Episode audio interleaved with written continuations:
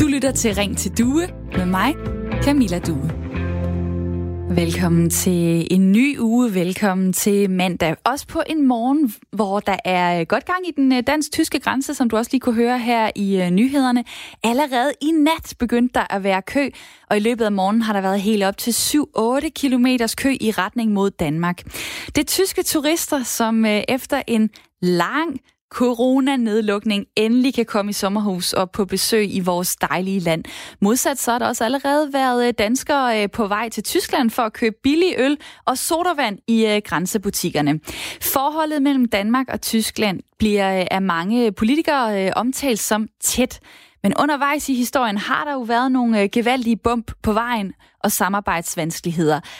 I slagsmålet om, hvor stort et stykke land, der skulle være dansk, og hvor meget der skulle være tysk, så fandt man i 1920 en fælles løsning og trak en linje hen over et kort.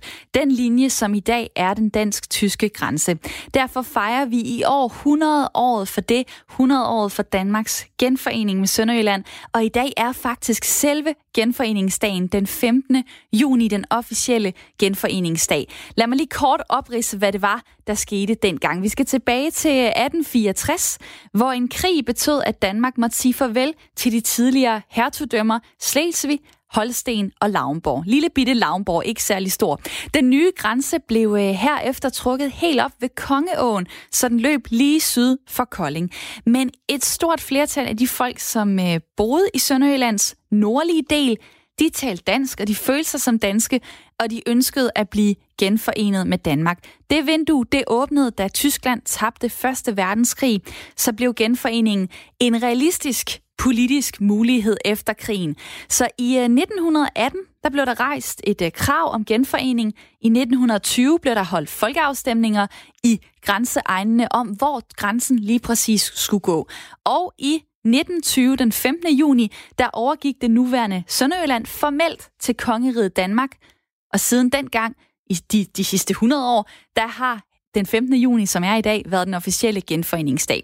Typisk bliver der da også fejret en del den 10. og 11. juli, fordi den 10. juli tilbage i 1920, der red kong Christian den 10. over grænsen på den hvide hest, og den 11. juli deltog kongen i en stor fejring på Dybøl. Det her, det er en historie, som jeg ikke rigtig er gået særlig meget op i før. Og grænselandets historie, det er også en, som jeg ikke rigtig har talt med nogen om. Jeg kan ikke engang huske, jeg har haft om det i skolen. En gang så var forholdet til Tyskland lidt tættere i min familie. Min farmor, hun boede i Haderslev, Hadersleben, som hun af og til kalder det stadig. Hun lever nemlig stadig i dag. Og hun så meget tysk tv. Hun talte tysk. Hun taler tysk i dag. Hun gav det videre til min far, som også har hjulpet mig til at, i hvert fald en gang, at være udmærket til tysk og få gode karakterer i gymnasiet. Nu føler jeg næsten, alt det er gået tabt. Så var der nogen, der inden jeg forberedte mig til det her program, sagde, kan du lige give mig grænselandets historie? Hvad var det lige, der skete i 1920? Så var jeg nok blevet en lille smule bleg i ansigtet, fordi i bund og grund, så har jeg svært ved at relatere til det. Jeg tænker lidt sådan her på det. Er det egentlig ikke kun noget, der betyder noget for folk i Sønderjylland i dag? Og det er ikke for at provokere jer derude, jer der går op i genforeningen, og som stadig synes, den er vigtig. Fordi jeg ved, der er følelser på spil i det her. Det er bare ikke noget, der fylder hos mig. Og derfor så er det jo fantastisk, at jeg er vært på et lytterprogram, hvor du kan være med. Jeg vil rigtig gerne høre fra dig i dag. Betyder genforeningen noget for dig, og hvad betyder den? Eller har du det, ligesom jeg har det? Er du lidt ligeglad med den? Mener du måske, at vi skal være ærgerlige over den dag, fordi Danmark tabte land? Eller synes du, det er en dag, vi skal fejre? Ring til mig på 72 30 44 44, eller send mig en sms på 1424, hvor du skriver R4. Så laver du et mellemrum, og så skriver du din besked, så havner den her hos mig. Altså, hvad betyder genforeningen til dig? Alle holdninger er velkomne. Mener du, at vi skal fejre den? Eller er du lidt ligeglad med den dag? Send mig en sms på 1424, skriv R4, lav et mellemrum, og skriv så din besked, så havner den her hos mig. Eller ring på 72 30 44 44.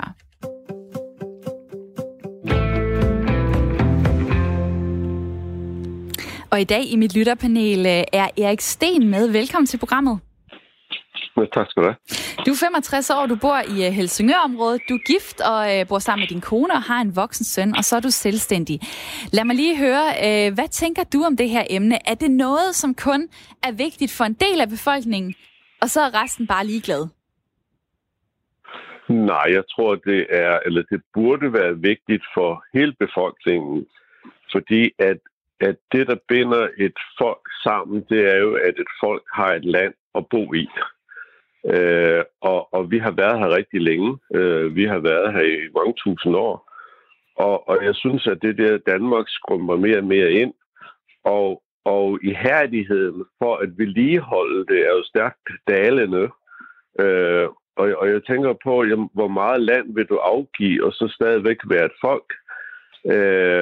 Og jeg synes jo, at efter 2. verdenskrig burde vi jo have fået den sidste halvdel af Sønderjylland tilbage, som altid har været dansk, eller i hvert fald helt tilbage til 800-tallet har været dansk. Men der skete ingenting. Ingen politikere vågnede op på det tidspunkt. Så du synes egentlig, at der er for lidt fokus på det her, eller hvad? Altså, hvis du har så mange følelser i det, hvorfor er der så ikke andre, der går mere op i det? Jamen, det er jo meget svært at svare på, men danskerne har jo flyttet sig fra at være en vikingenation, hvor at man hopper op og spænder bælte, til at være en nation af folk, der siger, om det går nok alt sammen, vi tager lige et stykke kage og lidt kaffe mere, og så tænder vi for tv'et, og så har vi det godt, og så går det nok. Der vil jeg hellere have folk tænder for radioen, vil jeg så lige sige. Erik, du er med mig her i Ring til Due, som er Radio 4 samtale- og lytterprogram. Og jeg hedder Camilla Due, og jeg spørger altid, om jer derude ikke vil være med i snakken. Jeg spørger jer i dag, hvad betyder genforeningen for dig? Betyder den meget, så vil jeg rigtig gerne høre om det. Du kan ringe til mig på 72 30 44 44. Måske fordi du bor i et område eller har en familiehistorie, som gør, at genforeningen har betydet noget af din familie og stadig gør det. Det kan også være, at du er fuldstændig ligeglad med den. Så er det en legitim holdning. Du kan ringe ind til mig med på 72 30 44 44. Eller send mig en sms på nummeret 1424. Start din besked med R4. Lav et mellemrum og send den så ind til mig. Erik, jeg skal lige forstå, det vil sige, du føler lidt, at vi danskere, vi har lidt mistet vores kampgejst, og vi er blevet lidt snydt måske endda. Jamen, det er helt sikkert. Altså, og vi lader det bare ske, og det er jo fordi, at vores styre, billedet af de mennesker, der styrer Danmark, bliver mere og mere svagt. Og det betyder jo også, at man er ikke så meget forgangs i noget som helst, fordi at det er sådan noget, jeg vil ikke sige, det er ligegyldigheder, men kurven, altså, det peger mere hen, altså vi har mere ligegyldighed nu, end vi havde for flere hundrede år siden, ikke? Jeg skal bare lige forstå, mener du så, at dagen i dag, den officielle genforeningsdag, det er ikke en dag, der skal fejres? Jo, selvfølgelig skal den fejres, og hvis jeg var med i en eller anden fejrende demonstration og havde tid til det, så ville jeg klippe et dannebrogsflag midt over, og så gå med den halvdel, vi skal fejre. Sådan kunne man formulere det. Jeg kunne godt lige tænke mig at tage Hans Schultz Hansen med ind i den her snak. Velkommen til programmet. Tak. Du ved en hel masse om det her område. Du er forskningsleder og professor ved Rigsarkivet og forfatter til bogen Genforeningen, som udkom sidste år. Så er du også sønderjyde og bor uden for Åbenrå. Der er kommet en sms her. Det er Martin fra Ærøy, der skriver, det betyder ikke en dyt for mig med genforeningen. Der er absolut intet at fejre. Kan du ikke lige lave en lille salgstale? Hvorfor er det, at alle dem, der ikke bor i Sønderjylland, skal gå op i genforeningen? Og nu kan jeg jo sige til Martin, han har jo sit på det tørre. Ærøy tilhørte jo før 1864 Hertugdømmet Slesvig, men slap altså for at blive udleveret til Østrig og Preussen i 1864. Så det er jo nemt nok for ham at have den holdning. Men min holdning som sønderjyde er selvfølgelig den, at genforeningen fik en enorm betydning for den landsdel, hvor jeg kommer fra. Altså, man kan jo sige, at sønderjyderne slap jo for ud af, at deres nationalitet, deres sprog blev undertrykt. Ydermere slap sønderjyderne for et nazidiktatur, fra 1933 til 1945, og selvfølgelig først og fremmest slap sønderjyderne for igen at skulle i krig for et anliggende, en sag, som de ikke følte nogen sympati for, nærmest tværtimod. Og det er jo en, det er jo en vigtig... Så for vi er det indløsende, at genforeningen i 1920 bør fejres. Og det er jo der, hvor jeg tænker, jamen, når du kommer med de, kan vi kalde det, argumenter eller fakta, jamen, så kan jeg godt forstå, selvfølgelig betyder det noget, at det område blev dansk. Det er bare ikke noget, jeg sådan går og tænker over i hverdagen. Det er ikke noget, jeg hører nogen snakke om. Nu er det så fejringsåret, så nu bliver det sat mere på radaren, kan man sige. Men kan du godt forstå, at der er mange, der sidder og siger, jamen et eller andet sted, altså hvad har det med mit liv at gøre i dag, hvis jeg ikke bor i Sønderjylland? Nej, men det er jo også sådan, at genforeningen også fik betydning for den øvrige del af Danmark. Altså, det var jo Danmark, som blev genforenet. Det var ikke kun Sønderjylland, som blev genforenet med Danmark. Det var også Danmark, som blev genforenet med Sønderjylland. Altså, Danmark blev samlet. Blev det, vi kalder en nationalstat, hvor det er sådan stort set kun både danskere, og hvor stort set alle danskere boede. Og det er jo den nationalstat, der har lige siden, altså i dag i 100 år, været rammen for videreudviklingen af det danske demokrati og for etableringen af en dansk velfærdsstat. Og ikke mindst har genforeningen jo betydet, at vores forhold til Tyskland, altså det var jo en sten i skoen lige fra 1864 og frem i vores forhold til Tyskland, at den danske del af Slesvig var kommet med til Tyskland i 1864. Det blev jo så ryddet af vejen og er jo så baggrunden for, at vi i dag har et fredeligt forhold, altså ikke kun i grænselandet mellem flertal og mindretal, mellem folk nord og syd for grænsen, men også mellem den danske stat og forbundsrepublikken Tyskland, som jo i må være en af vores nærmeste samarbejdspartnere i EU og i NATO. Det er også en baggrund i genforeningen. Der er noget, jeg har lidt svært ved at finde ud af, når jeg kigger på de forskellige kort, der er lavet over. Så gik grænsen der, så gik grænsen der. Skal man egentlig se det som, at Danmark tabte de hertugdømmer, Slesvig, Holsten og Lauenborg? Eller altså, hvor stort kunne Danmark have været, hvis den version var fortsat? Altså, skal vi anse det som, at vi tabte noget, men vi fik så sådan en lille smule af det tilbage? Eller hvordan tænker du, at man skal kigge på der, hvor grænsen er i dag? Altså, jeg vil jo sige, at i 1864, da den danske helstat, eller den dansk-tyske helstat med kongeriget Danmark og hertugdømmerne, Slesvig, Holsten og Lauenborg, var, som jeg ser det, dødsdømt. I og med, at jo den bestod af to nationaliteter, som ovenikøbet siden 1840'erne var kommet i konflikt med hinanden. Og også i kraft af jo hele den stærke bevægelse for en samling af Tyskland til et stort rige, som jo så skete i 1871. Og det, som man jo selvfølgelig forhåbentlig kunne have undgået, det var måske, at den danske del af Slesvig var komme med til Tyskland i 1864. Men det lykkedes altså ikke dengang, og det er det flere forskellige grunde til, som det vil føre for vidt at komme ind på her. Men altså, så derfor, man kan altid diskutere, hvad Danmark tabte i 1864, men i hvert fald så mener jeg, at den korrektion af 1864, som fandt sted i 1920, er en central begivenhed i dansk historie, som det absolut er grund til at fejre i dag. Jeg kunne godt lige tænke mig at tage Erik fra mit lytterpanel med ind i snakken nu også. Altså, hvad siger du til det perspektiv, som Hans lige har givet her i forhold til, om vi skal anse det som, at vi tabte noget, eller at at grænsen er der, hvor den er i dag? Synes du, at du har fået det forklaret, eller har du et spørgsmål til Hans i den forbindelse?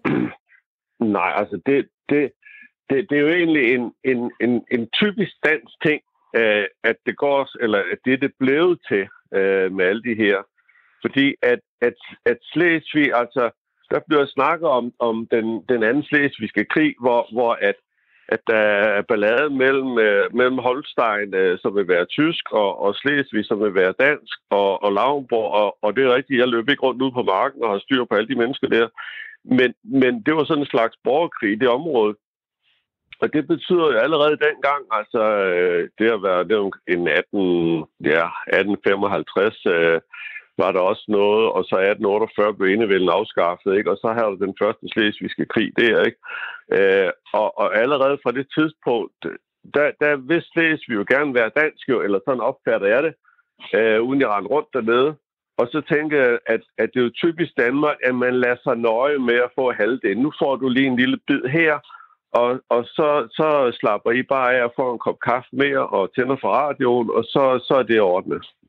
Hvad tænker du om det, Hans? Altså, er det typisk dansk, at vi lige lader os nøjes?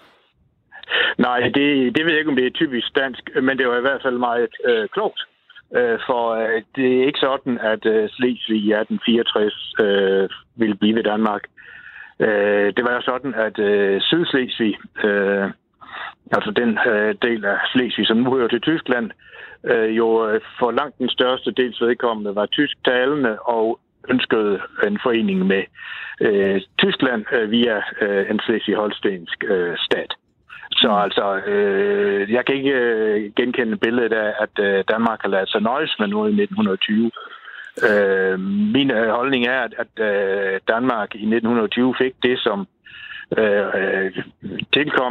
retligt tilkom Danmark via en demokratisk folkeafstemning, hvor man overlod det til folk i området selv at bestemme på et demokratisk grundlag, og hvor man så væk fra forskellige former for historisk ret, som det jo altid hersker tvivl om.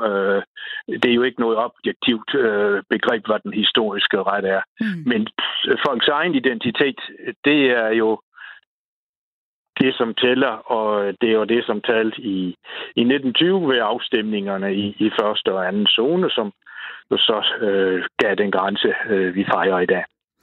Jeg kunne godt tænke mig at sige til jer derude, der lytter med. Det her, det er jo et lytterprogram, og telefonen er åben, hvis du har lyst til at være med. Du kan ringe på 72 30 44 44. I dag spørger jeg, betyder genforeningen noget for dig, eller er du egentlig ligeglad med den? Jeg kunne godt tænke mig at høre nogen, der vil tale det lidt op, sige, jamen genforeningen betyder meget for mig. Ikke bare for Danmark, men for mig. Det kan være, at du har en familiehistorie. Det kan være, at du har en holdning til genforeningen. Så tag lige telefonen og kom med ind i snakken. Ring på 72 30 44 44. Eller send mig en besked, hvis du hellere vil det. Nummeret er 1424. Du starter beskeden med R4, så laver du et mellemrum, og så skriver du din besked. Altså, hvad betyder genforeningen for dig? Meget eller lidt?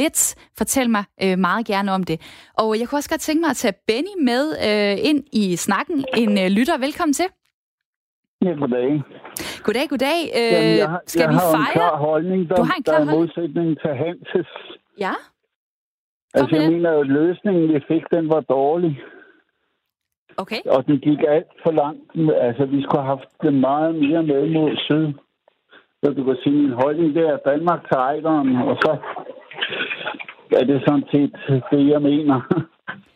Og det vil sige, at du sidder der egentlig og ærger dig mest af alt over, at grænsen ikke blev rykket længere mod syd i 1920. Ja, og en del af forklaringen ligger jo også hos danske politikere tilbage i 40'erne og 50'erne, altså 1840'erne og 50'erne. At de ved at indføre krav om, at de skulle tale dansk i den tyske del,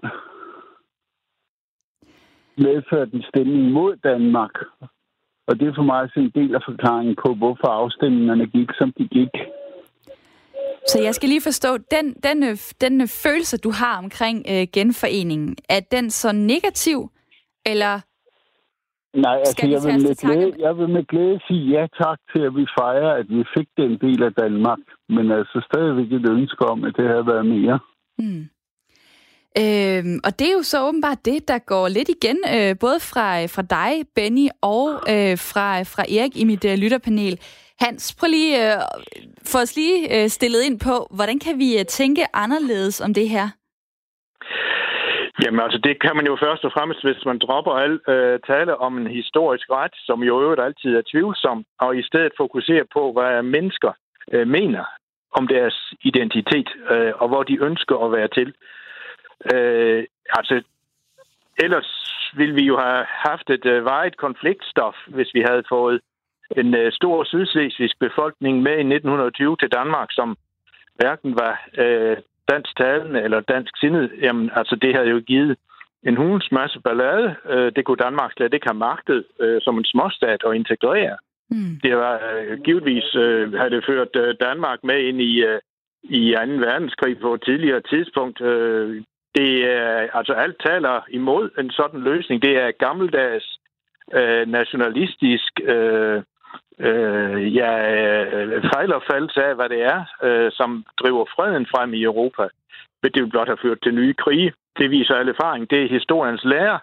Og der må man så sige, at de danske politikere, vi havde i 1920, først og fremmest med de danske sønderjyders første mand, H.P. Hansen, jamen, de forstod at lære af historien. De forstod, at vi skulle ikke have en gentagelse af 1800-tallets nationale konflikter mellem dansk og tysk.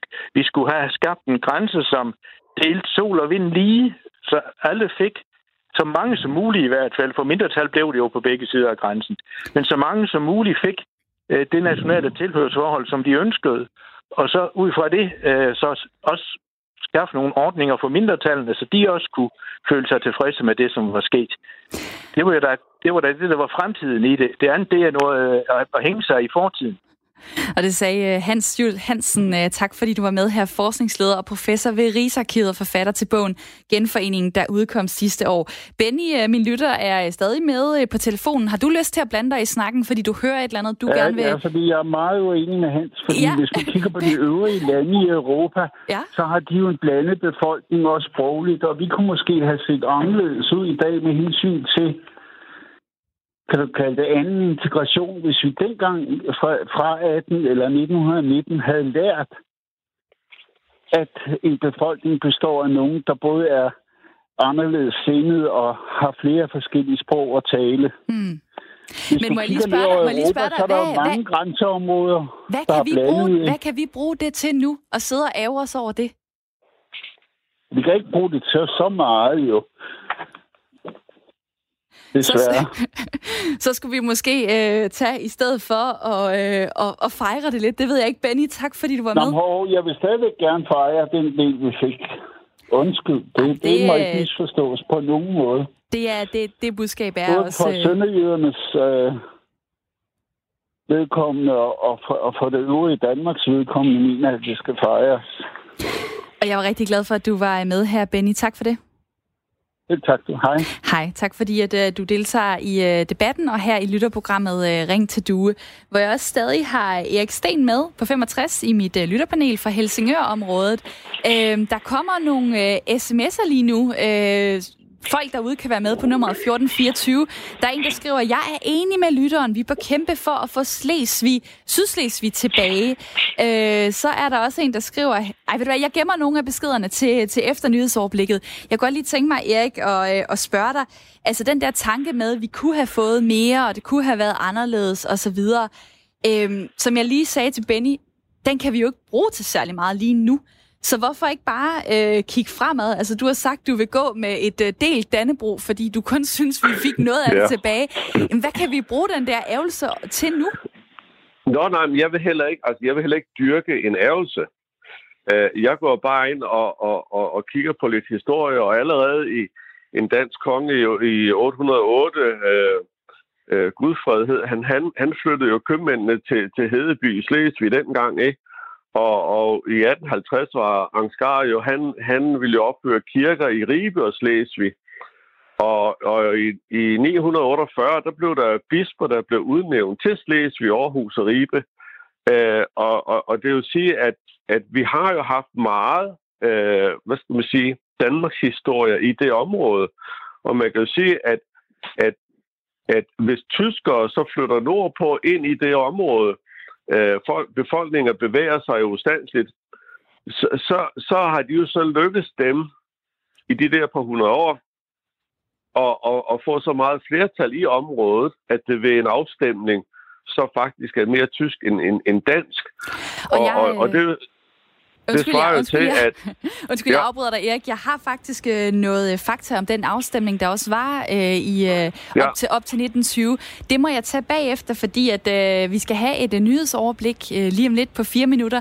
Det er vigtigt for mig at sige dig derude, du kan være med, du kan ringe ind på 72 30 44 44. Skal der mere fokus på genforeningen og det dansk-tyske grænseland, end der er i dag? Deltag i debatten. Nu skal vi have nyhedsoverblik. Her er nyhederne på Radio 4. Den danske og svenske stat må efter alt at dømme til lommerne og smide penge i luftfartsselskabet SAS. Det fremgår en meddelelse fra SAS. Her skriver luftfartsselskabet, at selskabet anslår, at det skal bruge ny kapital for 8,9 milliarder danske kroner. Selskabet er kommet i krise under de restriktioner på internationale rejser og flytrafik, som de forskellige lande har indført i forbindelse med coronapandemien.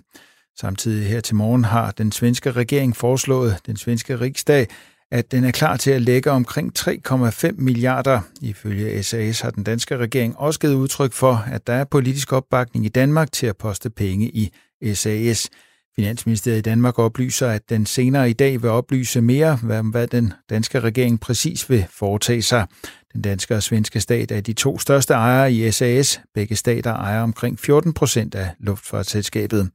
SAS oplyser, at en mere detaljeret plan vil blive fremlagt i slutningen af juni. Syd- og Sønderjyllands politi melder her til morgen om køer på mellem 7 og 8 kilometer ved grænseovergangen i Frøslev. Det skriver politiet på Twitter lidt mere end 7 timer efter, at grænseovergangene til Tyskland, Norge og Island ved midnat natten til mandag blev åbnet. I løbet af morgentimerne blev køen længere og længere, særligt i Frøslev, hvor flest lod til at holde i kø kort efter klokken 7. For at undgå massive kødannelser er yderligere 2 grænseovergange blevet åbnet fra klokken 7. Det drejer sig om overgangene ved Padborg og Pebersmark. Syd- og Sønderjyllands politi opfordrer rejsende til at benytte disse 2 overgange. Politiet råder desuden til at have pas og dokumentation klar, når rejsende passerer grænsen for at minimere køerne. Fra politiet i Nordjylland lyder det, at der fra mandag morgen forventes et stort ryk ind fra Norge. Der er også kø i Esbjerg, fordi mange rejsende vil med færgen til Fanø. Det skriver P4 Trafik Syddanmark på Twitter. Senest til oktober vil danskerne kunne få udbetalt 3 ugers indefrosne feriepenge. Det annoncerede finansminister Nikolaj Wammen efter nattens forhandlinger med størstedelen af Folketingets partier om en såkaldt sommerpakke. Pakken skal sætte gang i økonomien, mens Danmark fortsat kæmper med effekterne af coronakrisen. Vi har besluttet med hinanden, at der er 3 af ferieugerne, der kommer ud til danskerne nu. Og det svarer til ca. 60 milliarder kroner før skat. Det er en meget væsentlig indsprøjtning i forhold til dansk økonomi. Og når vi kommer til efteråret, så vil de partier, der er en del af aftalen her, træffe beslutning om de sidste 2 uger, om de også skal sættes fri på det tidspunkt i forhold til at gå ind i økonomien, eller vil vente til et senere tidspunkt. Feriepengene vil blive forsøgt udbetalt så hurtigt som muligt, men de vil nok først stå på borgernes konti til oktober, og det skyldes tekniske årsager, lyder det fra Varmen. For den gennemsnitlige lønmodtager vil de 3 ugers feriepenge svare til omkring 15.000 kroner efter skat, det skriver de konservatives formand Søren Pape Poulsen på Facebook. For at understøtte dansk eksport bliver der afsat 10 milliarder kroner til en ny statslig fond, der kan træde til, når en virksomhed har udtømt alle andre muligheder for at skaffe kapital. Fondens investeringer forventes at give et afkast til staten, og dens levetid skal være begrænset. Det radikale Venstre, SF, Enhedslisten, De Konservative og Alternativet er med i aftalen, der også indebærer, at de hjælpepakker, der blev indført på grund af coronakrisen, nu udfases. Det bliver tørt og solrigt, men på Bornholm mere skyet. Temperaturer op mellem 20 og 25 grader, i Nordjylland lokalt op til 27 grader. I nat bliver det i de østlige egne stedvis skyet, og på Bornholm kommer der måske lidt regn. I resten af landet tørt og mest klart vejr, temperaturer ned mellem 10 og 16 grader.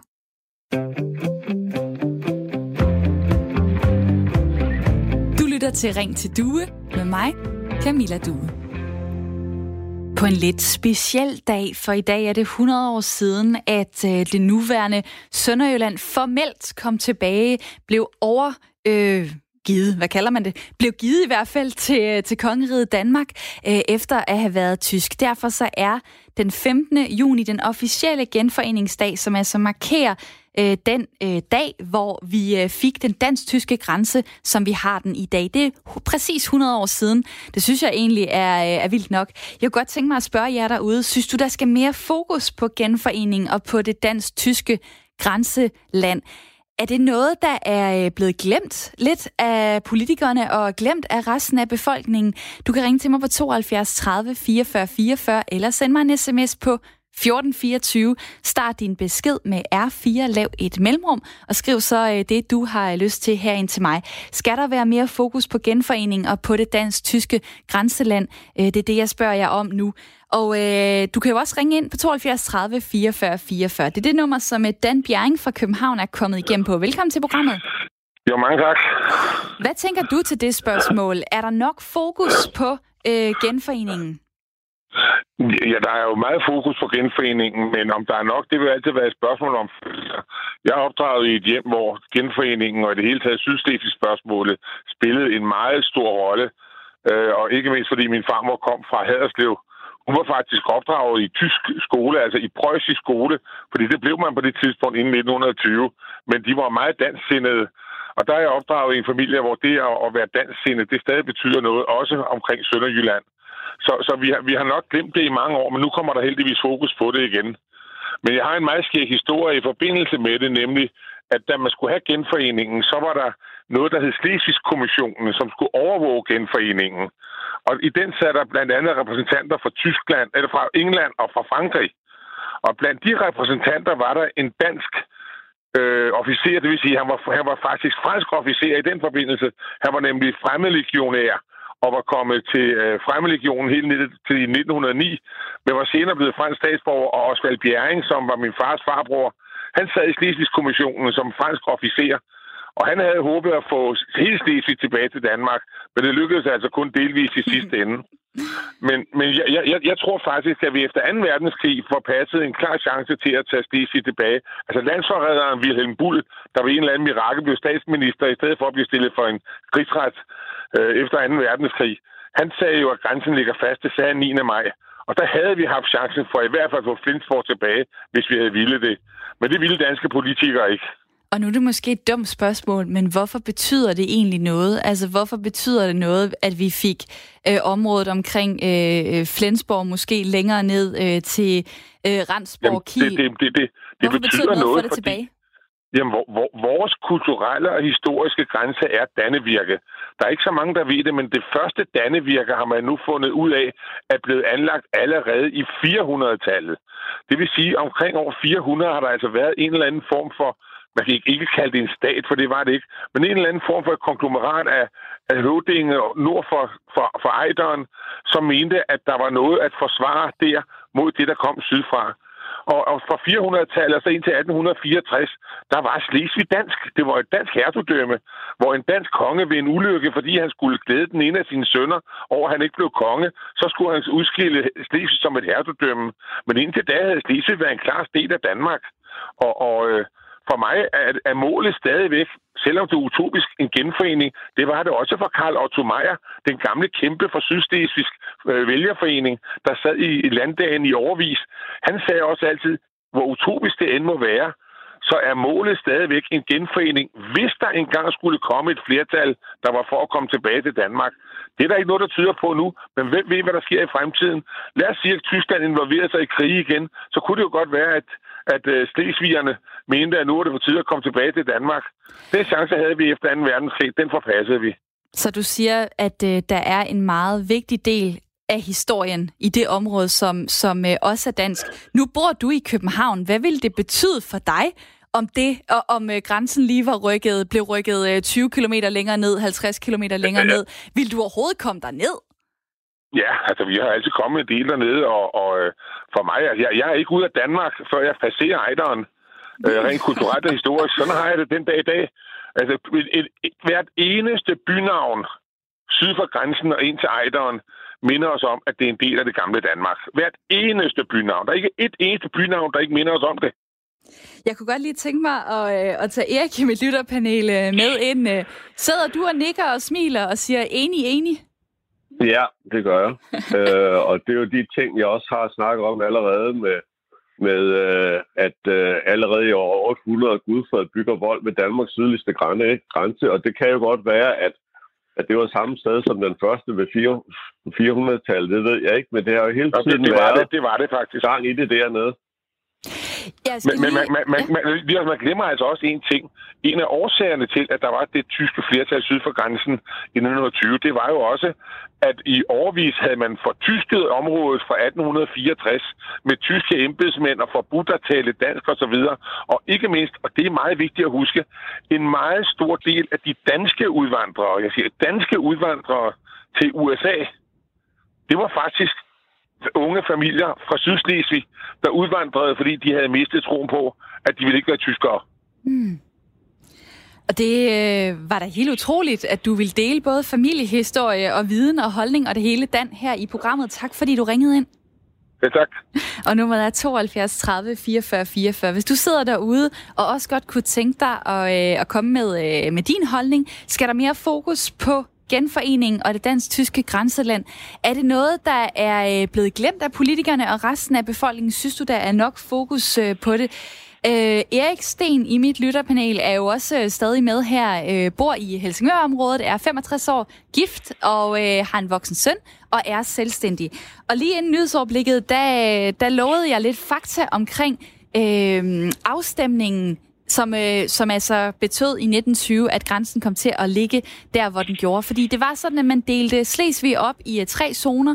Den nordlige Slesvig, som er det, vi kender som Sønderjylland i dag.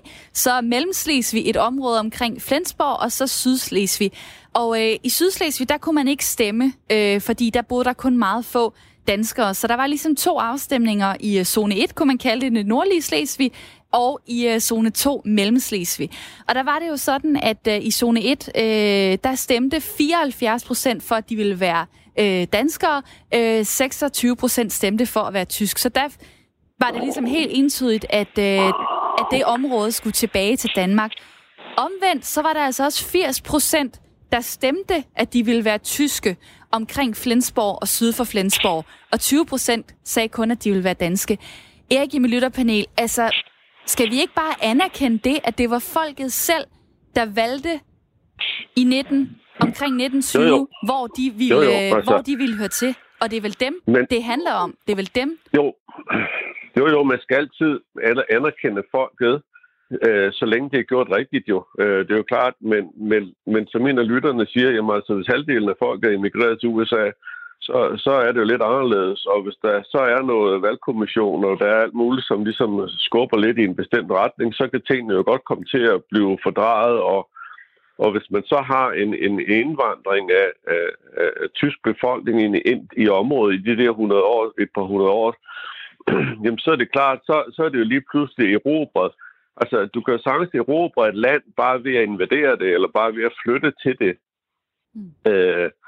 Fordi så bliver det jo to personer ad gangen, der til sidst gør, at hele området har et flertal jo. Og hvis de mennesker gerne vil være en del af Tyskland, så blev de en del af Tyskland, og danskerne forsvandt til USA, så blev det tysk. Og sådan kan du flytte landegrænser. Man kan også sige, at i teorien kunne nordmændene jo så, de kunne flytte til Nordjylland, ikke? Og hvis der så bliver nok nordmænd i Nordjylland, og så de stemmer for, at Nordjylland skal være norsk, jamen så laver vi en folkeafstemning, og så er Nordjylland sgu norsk. Og så kan vi have, at englænderne, de rejser så til Esbjerg-området og bosætter sig, og så efterhånden, som der er nok af dem, jamen så kan det sgu blive engelsk Vestjylland. Og så har vi så Københavnsområdet. Hvis nu der kommer nok svenskere til det, eller Nordsjælland, så kan de jo sådan set have et flertal, jo, som gør, at Nordsjælland det bliver svensk. Ligesom du må ikke pege på alle kystområderne. Jeg elsker de danske kyster. Dem skal vi sgu ikke miste. Men jeg tror da også, selvom Nordsjælland bliver svensk, så bliver du jo ikke jæret ud. Du kan stadigvæk sådan køre rundt op og have din madpakke med og sådan noget. Det er også dejligt. Prøv lige at hænge på, fordi at Jørgen Møllekær er med mig nu, chefredaktør på Flensborg Avis. Og en del af det danske mindretal, som anslås til at være omkring 50.000 mennesker. I dag der er det jo så den her store genforeningsdag, 100 år siden, at der blev tegnet en streg over kortet, og det var på plads. Er det en festdag for dig, Jørgen? Det er jo et godt spørgsmål, som jeg umiddelbart, hvis jeg skal tænke på min morfar, der var 17 i Flensborg i 1920, så var det bestemt ikke en festdag. Han var dybt, dybt skuffet over, at det gik, som det gik, og at Flensborg ikke kom med tilbage til Danmark. Altså, det er selvfølgelig sådan, at jeg kan sagtens se 100 år efter og glæde mig over, at Sønderjylland kom tilbage til Danmark og være med til at fejre den del af det. Men for mig personligt, jeg har jo ikke selv oplevet det, men der er der nedarvet en eller anden lille smerte over, at vi ikke kom med tilbage til Danmark. Så nej, det er ikke en udelt festdag i dag, selvom det solen skinner. Ja, fordi altså, hvad betyder det så for dit liv i dag, at grænsen blev sat, hvor den blev? Altså, hvad betyder det, at du er på den tyske side, men måske også føler dig dansk, taler dansk, har en dansk familiehistorie? Jamen, det betyder jo, at vi, der blev tilbage og fortsat med at leve dansk liv og har gjort det i 100 år nu. Vi har jo hele vores liv måtte kæmpe lidt for at hævde os, ikke? Og hele tiden forklare os, forklare hvorfor vi er her, og hvorfor vi er, som vi er. Det er jo en historie, der af mange gode grunde er gået tabt hos mange, hvorfor det er sådan, at du kan ringe til en i Flensborg, så taler han sådan et nogenlunde OK dansk. Det er selvfølgelig en historie om, at man har vildt holdt fast. Det er jo ikke... Det får man også tit skudt i skoen, eller bliver spurgt om, hvorfor du ikke bare flyttet til Danmark. Jamen, altså, det er jo ikke mig eller mine forfædre, der skal flytte sig. Det er jo grænsen, der har flyttet sig. Vi har sådan set... Der har været danske indbyggere her i Flensborg-området i mange hundrede år.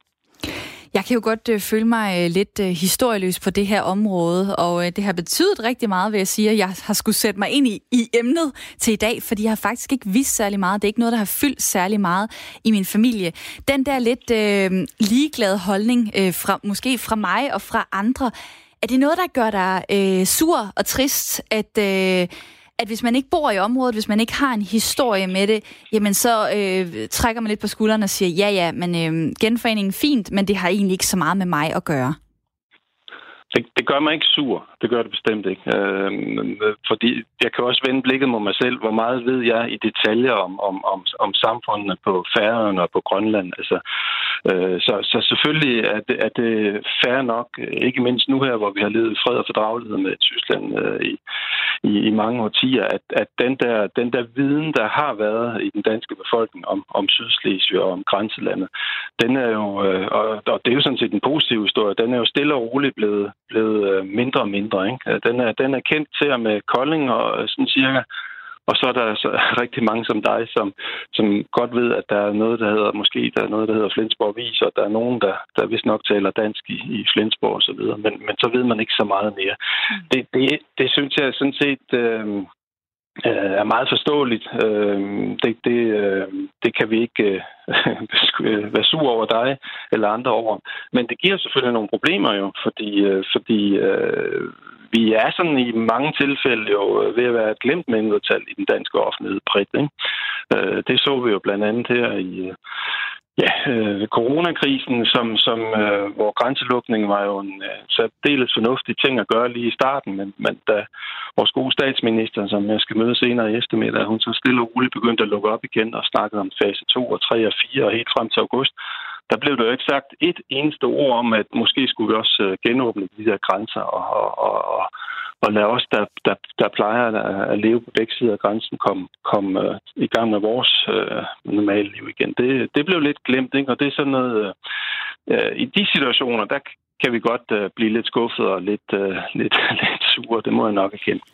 Og nu spørger jeg bare direkte, jeg håber ikke, jeg fornærmer alt for meget, men I er vel også tyske statsborgere? Ja. Altså, og så det er også, på en måde, så er hun vel ikke jeres statsminister? Jo, hun er vores statsminister. Vi er en del af det danske folkelige fællesskab og har været det i altid. Men det er rigtigt, at vi har accepteret, at fordi det var en, synes jeg, man kan diskutere mange detaljer frem og tilbage, men det var en demokratisk legitim afstemning i 1920, og der var heldigvis et tydeligt flertal for dansk i Sønderjylland og et klart tysk flertal her syd for grænsen, selvom der også var et stort dansk mindretal. Så det var en legitim beslutning, men vi har jo selvfølgelig ekstremt behov for at fortsat at kunne sige, at vi er en del af det danske fællesskab. Det er hele formålet med at fastholde en dansk avis og over 40 danske skoler her syd for grænsen. Vi har 2 danske gymnasier, et i Flensborg og et i byen Slesvig, lidt syd for Flensborg. Så der er rigtig meget danskhed her, og vi er godt klar over, at lovgivningsmæssigt osv., der må vi holde øje med, hvad de laver i Berlin, fordi det er det, der gælder for os. Mm. Men man skal huske, ikke kun når det er genforeningsdag, at der er altså en kommune 99 her syd for grænsen. Vi er de der 40-50.000 mennesker. Sådan en lille ekstra middelfart kommunestørrelse, som altså gør rigtig meget ud af at fastholde dansk levevis. Så godt det nu kan lade sig gøre. I selvfølgelig en tysk hverdag med nogle tyske regler, vi loyalt overholder. Og det synes jeg, der er utrolig vigtigt at få sat det på kortet. Vores allesammens forståelse. Jørgen Møllekær, tak fordi du var med her. Det var så lidt. Chefredaktør på Flensborg Avis. Og der kommer også nogle dejlige sms'er lige nu. Der er Paul, der skriver: Guten schönen Morgen, Frau Due. Jeg husker ikke nøje genforeningen, men noget af det gode ved den er, at man stadig kan høre den skønne sønderjyske dialekt. Så er der også Ina, der her skriver: Hej Due, jeg er tysk og dansk. Kommer fra øen Sylt, de frisiske øer i Nordsøen, som Danmark solgte til Tyskland for 100 år siden. Det synes jeg er vigtigt at vide angående min historie. Og der er også en, der skriver: Prøv at tjekke øerne ud fra Flensborg, som har været danske. Har du lyst til at være med i snakken, så send mig en sms på nummeret 1424. Start din besked med R4, lav et mellemrum, og fortæl mig så, skal der mere fokus på genforeningen og det dansk-tyske grænseland? Det er det, jeg gerne vil høre fra jer lige nu. Jeg kunne også godt tænke mig at tage Konstantin med ind i snakken. Det er nok...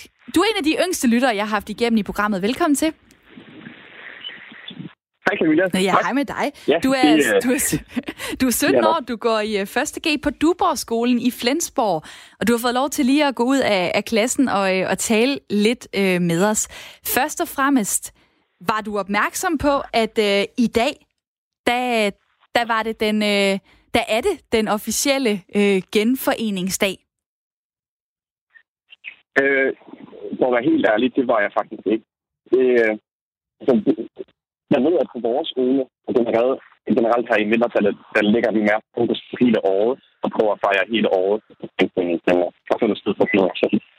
Og lige nu tror jeg, at der desværre er lidt for dårlig forbindelse, Konstantin. Hvis du lige ryster telefonen et øjeblik, så giver den lige en chance for at finde forbindelse til mit studie igen, og imens kan jeg lige tage en sms her fra Frederik, som skriver: Jeg stemmer for, at vi afvikler Danmark som nationalstat og bliver den 17. tyske delstat. Så bliver vi en del af en stærk økonomi, vi får lækre hurtige tog, og vi vinder VM i fodbold. Kærlig hilsen fra Frederik. Konstantin, ja, det får alle mulige... Også. Det var sjovt, det der. Ja, det var en spøjs sms på nummeret 1424. Men Konstantin, fortæl mig lige, altså, da du vågnede op, tænkte du over, i dag er det 100-året for genforeningen? Faktisk ikke alt for meget. Altså, hernede prøver vi at lægge fokus på hele året, og prøver vi at fejre hele året. Og jeg prøver at fastholde, at det er 100 år siden, at der blev valgt på demokratisk måde, på gangen, som ligger nu til dag. Der er jo en del af de lyttere, der har været med her i det her program i løbet af den sidste time, som er lidt ærgerlige, lidt sure over, at grænsen går, hvor den går. De vil gerne have, at den skulle gå mere sydpå, at en større del skulle være dansk. Er det noget, du tænker over i din hverdag, hvad det ville betyde, hvis grænsen var blevet flyttet mere sydpå?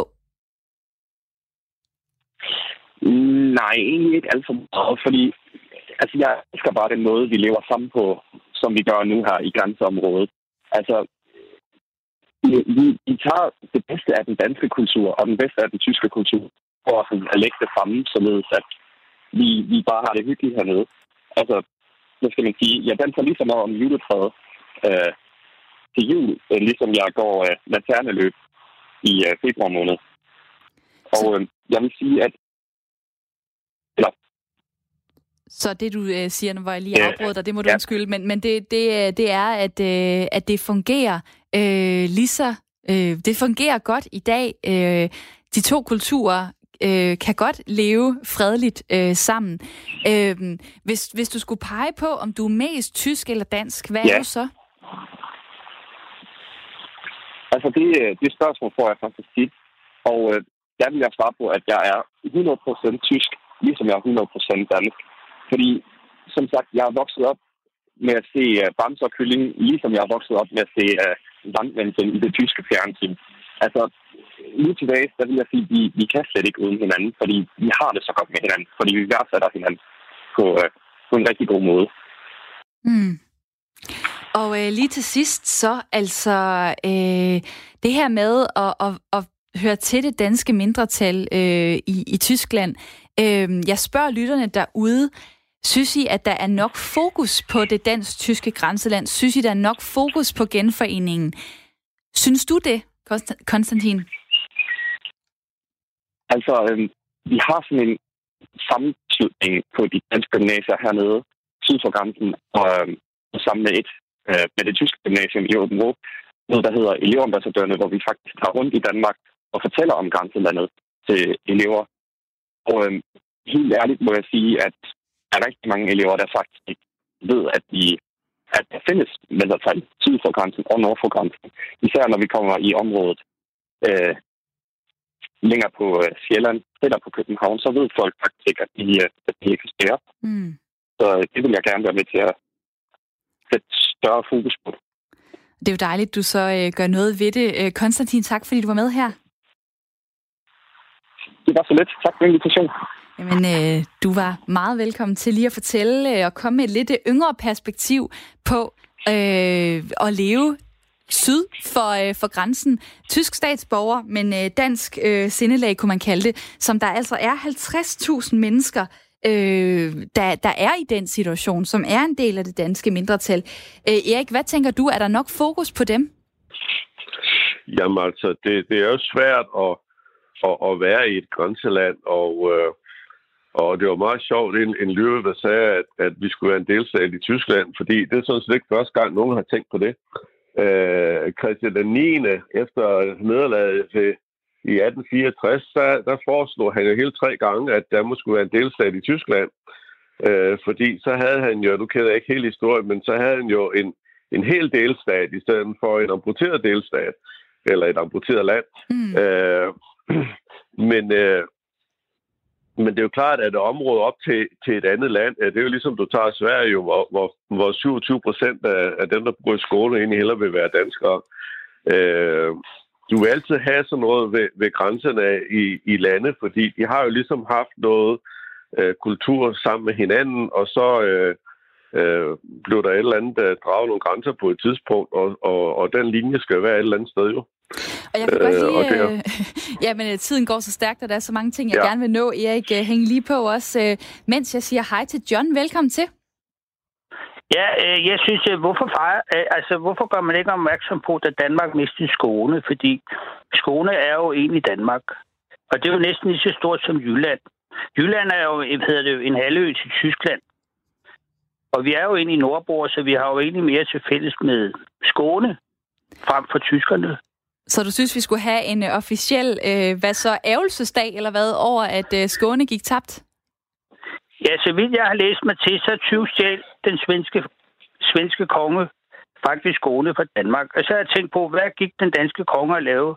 Havde han travlt med at forsvare den tyske grænse nede ved Jylland, siden vi mistede Skåne? Det kan jo være, at han havde det. Der er faktisk flere, der kommer med det her perspektiv på sms'en, også i forhold til, at det sætter gang i nogle tanker om andre tabte danske territorier. John, tak fordi du var med her. Selv tak. Og nummeret, hej. Og nummeret er 72 30 44 44. Det kan du huske til i morgen. Der er ikke flere, der når at komme igennem, hvor vi har meget lidt tid tilbage. Men jeg tager lige en sms fra Rasmus. Lad os holde 1 minut stilhed for tabet af de vestindiske øer. Og så er der også en, der skriver her på sms'en: sindssygt at snakke om Flensborg som dansk efter 100 år. Hvad med Skåne, Blekinge, Halland og Norge for den sags skyld? Og der var så mange snakke, vi kunne gå ind i. Det når vi ikke nu, men Erik Sten, tusind tak, fordi du var med. Selv tak. 65 år, bor i Helsingør-området og var altså mit lytterpanel i dag. Tak for alle gode sms'er og for jer, der har deltaget også ved at ringe ind. I morgen der er der en ny omgang Ring til Due. Der er jeg tilbage, og det er som sædvanligt kl. 9:05. Nu skal vi have friske nyheder.